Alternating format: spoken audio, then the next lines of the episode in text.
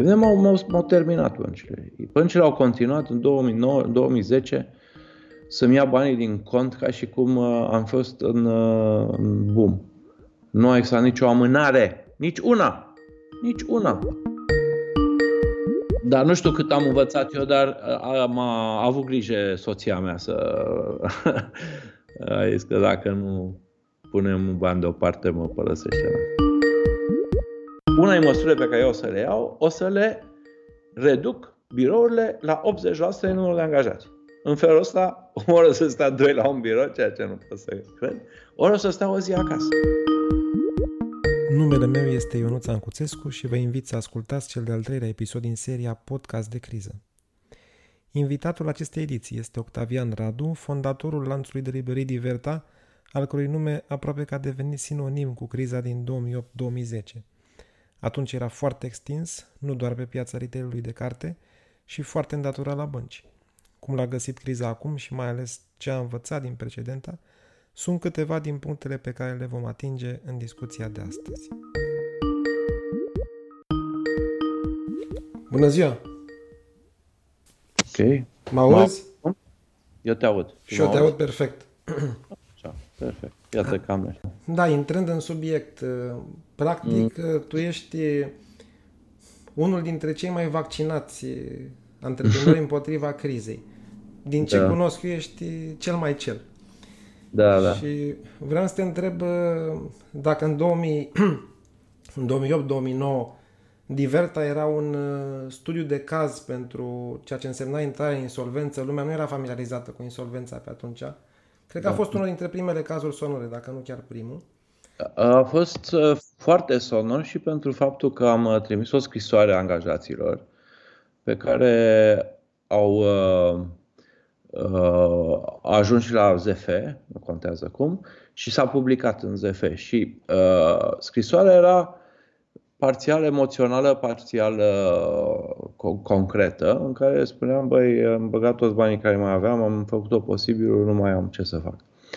Și de-aia a devenit sonoră. Dar partea bună, și de fapt asta vreau să povestesc, este că foarte mulți uh, cetățeni, pe urmă, antreprenori mi-au mulțumit. Zice, domnul Radu, zice, mi-era rușine să merg la nevastă, la copii, la naiba, la prieteni, la toți care uh, la, uh, față de care se mândrise cu firma și cu mașina și cu așa, să le spună că e în, uh, că e, e în cofă. Da? Și că în momentul în care eu am ieșit public, eu fiind și o figură foarte publică, cum ați făcut voi foarte public atunci cu Mani Cenă și cu revista. Uh, și eram așa un fel de erou, fără să vreau să fiu erou, dar eram așa un erou al antreprenorilor și ce bă, dacă și ăsta și-a luat-o, puteți ne luăm și noi. Și asta m-a bucurat foarte mult că, până la urmă, cel mai frumos lucru pe lume este să ajuți pe alții. Cum, uh, cum te-a prins criza acum? Atunci erai foarte, foarte extins și foarte îndatorat. Da, ă, sunt extins în continuare, nu mai sunt datorat aproape deloc. De exemplu, Diverta are zero datorii, ceea ce face diferența. Dar diferența majoră, acum întreb pe mine, este în atitudinea statului și în atitudinea băncilor. Acum au învățat ceva din prostiile. Pe mine m-au, m-au, m-au terminat băncile. Băncile au continuat în 2009, 2010 să-mi ia banii din cont ca și cum ă, am fost în, ă, în boom. Nu a existat nicio amânare. Nici una. Nici una. Deci, Te referi la perioada aceea. Da, da. Acum e altfel. Acum, uh, că eu, știi, uh, cred că uh, eu mă uit la televizor la nemți și vedeam atunci uh, de Kurzarbeit, da, de, cum se numește în română, uh, uh, șomaș tehnic și spuneam, asta e soluția. Trebuie să, trebuie, doar noi dacă dăm la stat într-una când facem bani, mă să dea și el puțin ceva înapoi când suntem terminați. Așa. Deci băncile și statul atunci au reacționat. Bine, statul atunci, dacă ți amintești, erau alegeri în 2009, în decembrie de la președinție și uh, uh, Băsescu a încercat, spunea, a, noi nu avem nicio problemă, nu avem nicio problemă. Ceea ce a agravat totul, pentru că în momentul în care l-au ales și a lăsat să iasă mizeria la suprafață, era multă mizerie. Și era cumva prea târziu. Da, era prea târziu. Dacă am, dacă am fi luat-o mai din timp. Uh, da, deci astea sunt diferențele majore, să zicem. Băncile și statul, dar și furnizorii. Dar și furnizorii. Au mai învățat, au mai învățat oamenii, au învățat lecții. Deci, pe mine mă amuză teribil că oamenii zic, păi, dar tu ai vândut marfa, de ce nu ne dai banii? De parcă eu aș avea multe sertare în care iau, ăsta e sertarul pentru furnizorul X, ăsta este furnizor, sertarul pentru... Nu, le plătești în ordinea în care uh, ți se pare, sau dacă ai decizia în ce ordine. Uh, încă o dată, ți amintesc. Uh, eu nu mai hotăram ordinea pentru că banca își lua banii din cont. Până o dată am sunat pe președintele unei bănci și am spus, dacă tu mai iei o dată banii din cont, te rog să iei și cheia de la firmă și să o faceți voi mai departe. De ce crezi da. că băncile și statul au reacționat diferit acum? Știi de ce? Pentru că uh, criza este simultană și similară cu criza din cealaltă țări. Și pentru că sunt mult mai ancorați în structurile europene. Eu nu-mi imaginez uh, Uh, la cetățenii ăștia noștri care ne conduc uh, prea multă experiență cu economia și cu reacția, dar cred că fiind interconectați uh, sunt toate, toți miniștrii sunt în, se întâlnesc cu miniștrii din similar din țările europene, aud și ei ce spun oamenii și măcar au înțelepciunea spre deosebire de ceilalți guvernanți care vreau o cale a lor, da? noi vreau noi capitalism specific, s-au prins că nu există specific, că există niște măsuri clare și care au uh, efecte similare în uh, toate țările. Și de-aia cred că e mult mai bine. Plus, poate experiența de acum 10 ani, dar nu sunt... Cu alte cuvinte, marele noroc este că s-a declanșat cumva simultan în, uh, da. în toate țările. Aș putea spune că și Sărescu cred că a învățat ceva, cu toate că nu credeam capabil. Um, în mod repetat, în ultimii ani, a apărat politica BNR-ului din 2008-2009, care nu numai mie, mi s-a părut dezastroasă pentru mediul economic. Bun pentru bănci, în sfârșit, probabil că... Da. Țin minte, apropo de 2010, principalul motiv pentru care ați intrat în insolvență a fost legat de faptul că proprietarii de spații comerciale, în special molurile, nu vreau să negocieze prețurile. Și atunci cumva intra în insolvență a fost o, o pârghie de a-i, de a convinge.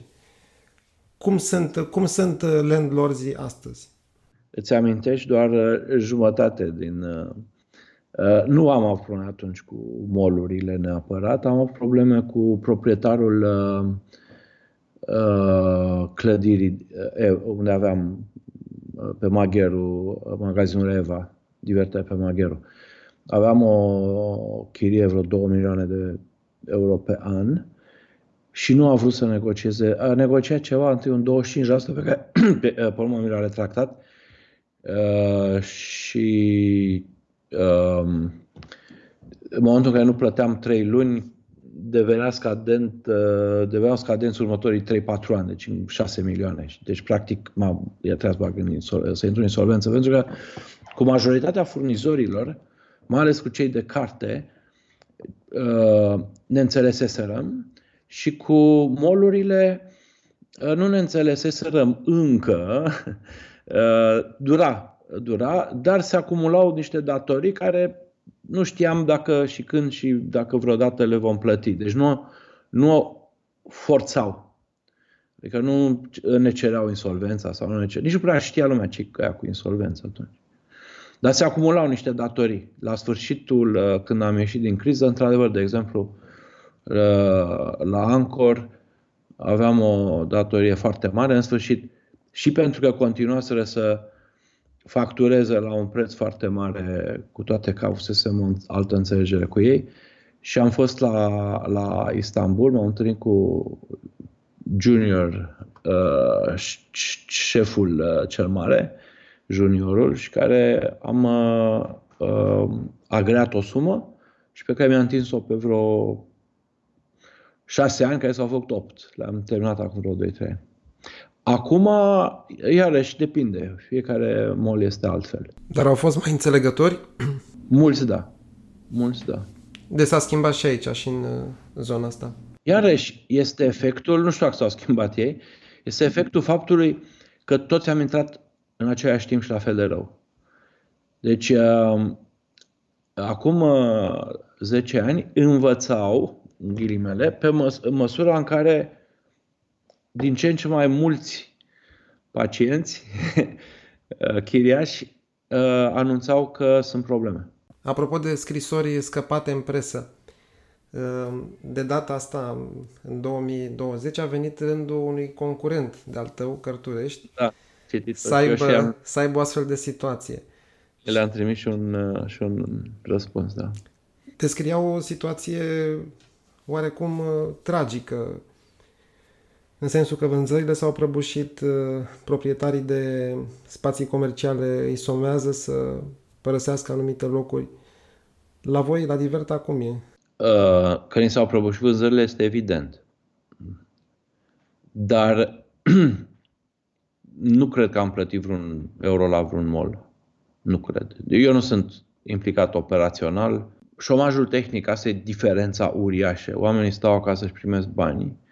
Uh, deci se păstrează o anumită cerere constantă, pentru că dacă îi lăsai fără niciun ban, era dezastru și uh, uh, vindem din dol, deci pe Diverta Online, suficient de mult încât să ne ținem uh, în viață fără să...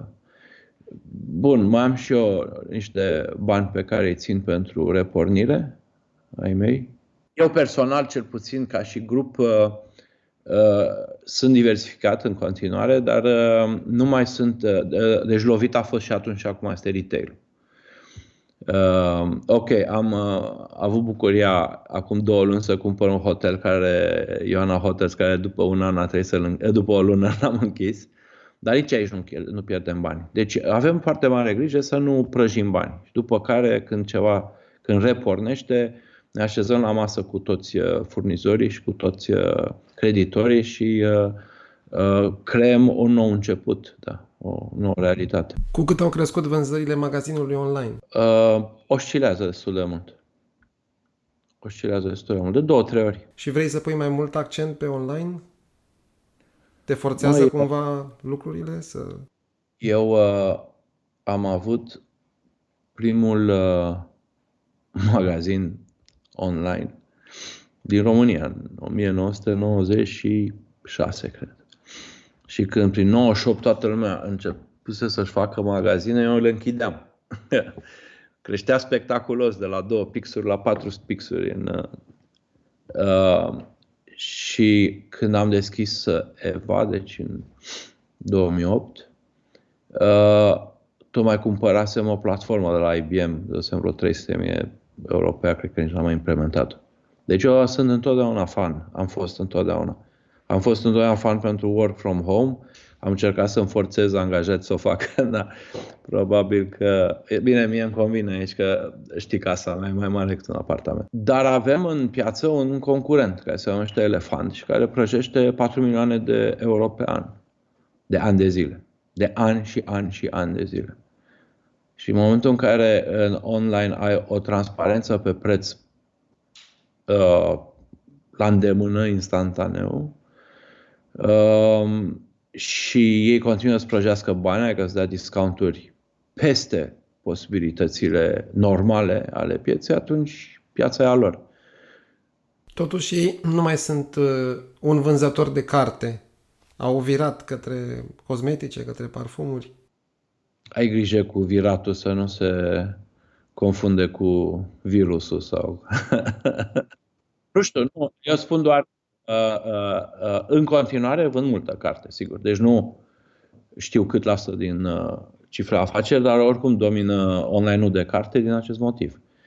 Uh, pe urmă, sunt niște băieți în uh, Brașov care au făcut doar online, câte știu eu, și care fac excepțional de bine.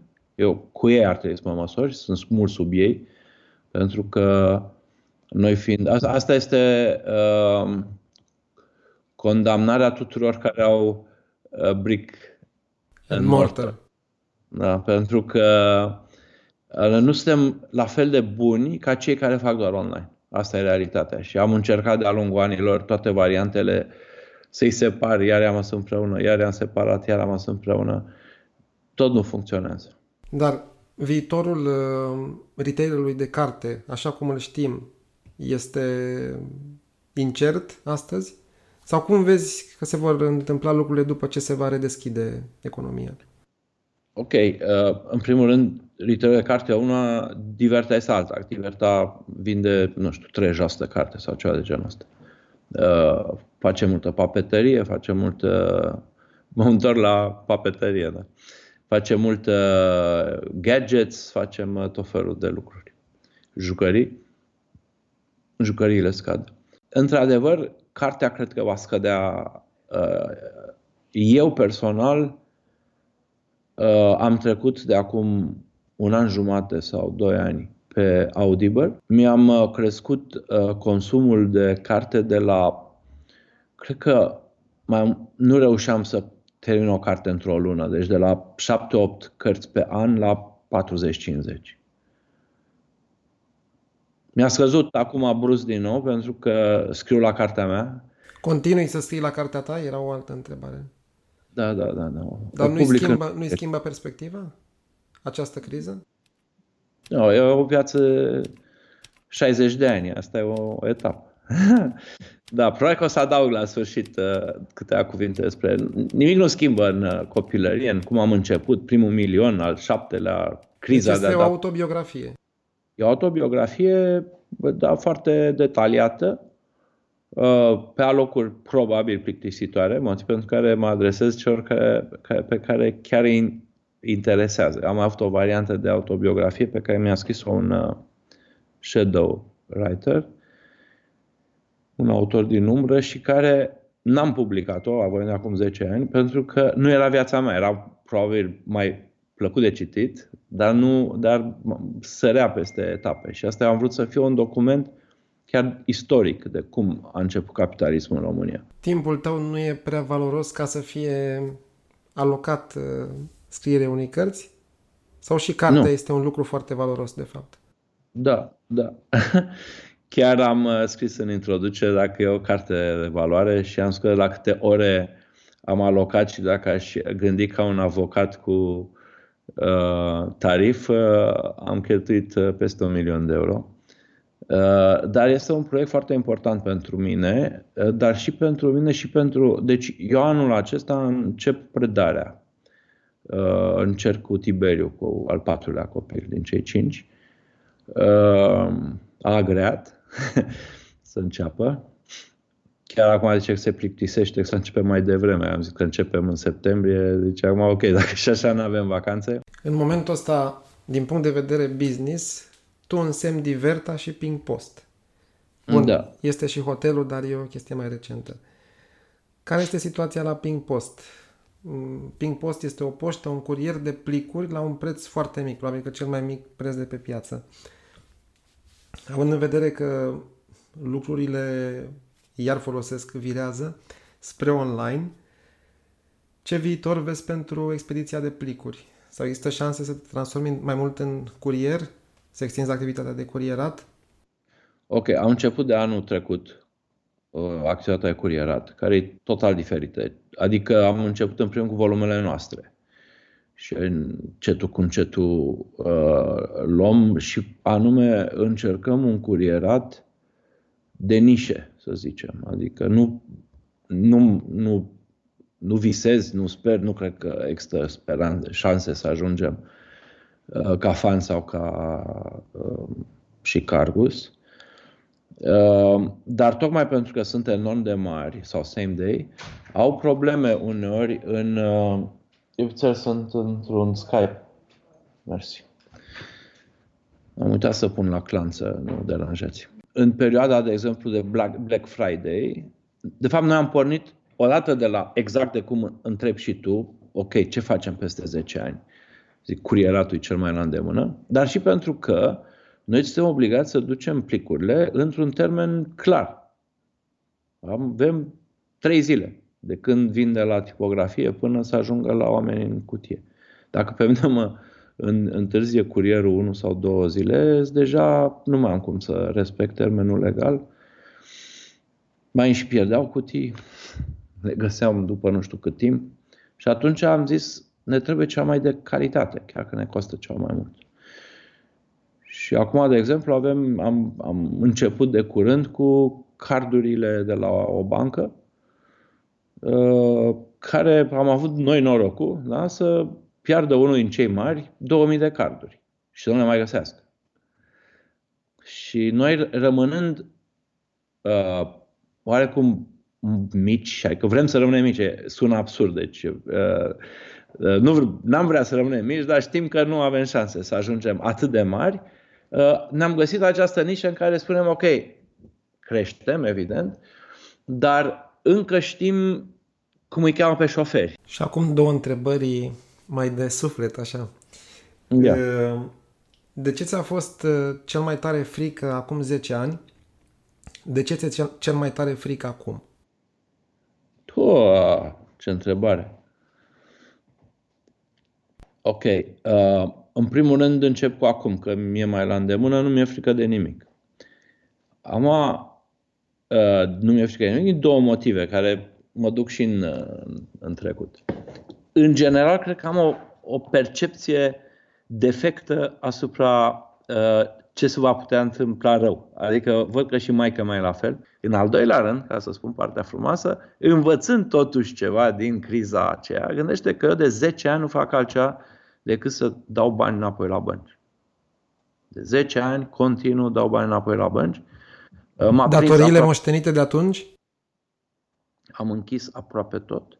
Mai am doar, deci aveam 45 de milioane, mai am vreo 6 milioane care sunt întinse până în 2025 sau 2027 și care nu prezintă astăzi niciun fel de problemă, dar, atenție, nu mai sunt încrucișate pentru că aici a fost problema atunci.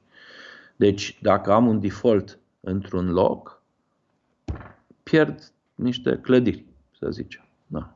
Ce am avut și ce am pierdut, ca să zicem așa. Dar am și niște bani puși deoparte pentru bătrânețe. Deci e total diferit de atunci. Deci nu sunt legate între ele, dacă una pică, pică. Și doi, nu am. Atunci teama, de exemplu, teama era să nu pot să plătesc școala copiilor și să-mi dea afară din casă. Care trebuie să recunoști că asta într niște lucruri brutale. Copiii au terminat acum toți cinci, erau la școala americană și e foarte greu să iei pe, de la școala americană. Știm câțiva colegi de copiilor care chiar atunci, după criză, unul sărac, care e foarte bine acum, s-a dus la Bacău și era siderace acolo, că se înjurau, se băteau, să nu ceva de O altă lume. Altă lume, da, altă lume, da. Deci, cu alte, deci cuvinte, cu alte cuvinte, poți să speculezi că uh, frica pe care ai tras-o atunci, ca să zic așa, te-a, da, da. te-a schimbat și astăzi ești aproape neafectat. Sau afectat într-o măsură da, nu știu redusă. cât am învățat eu, dar am a avut grijă soția mea să... a zis că dacă nu punem bani deoparte, mă părăsește. Da.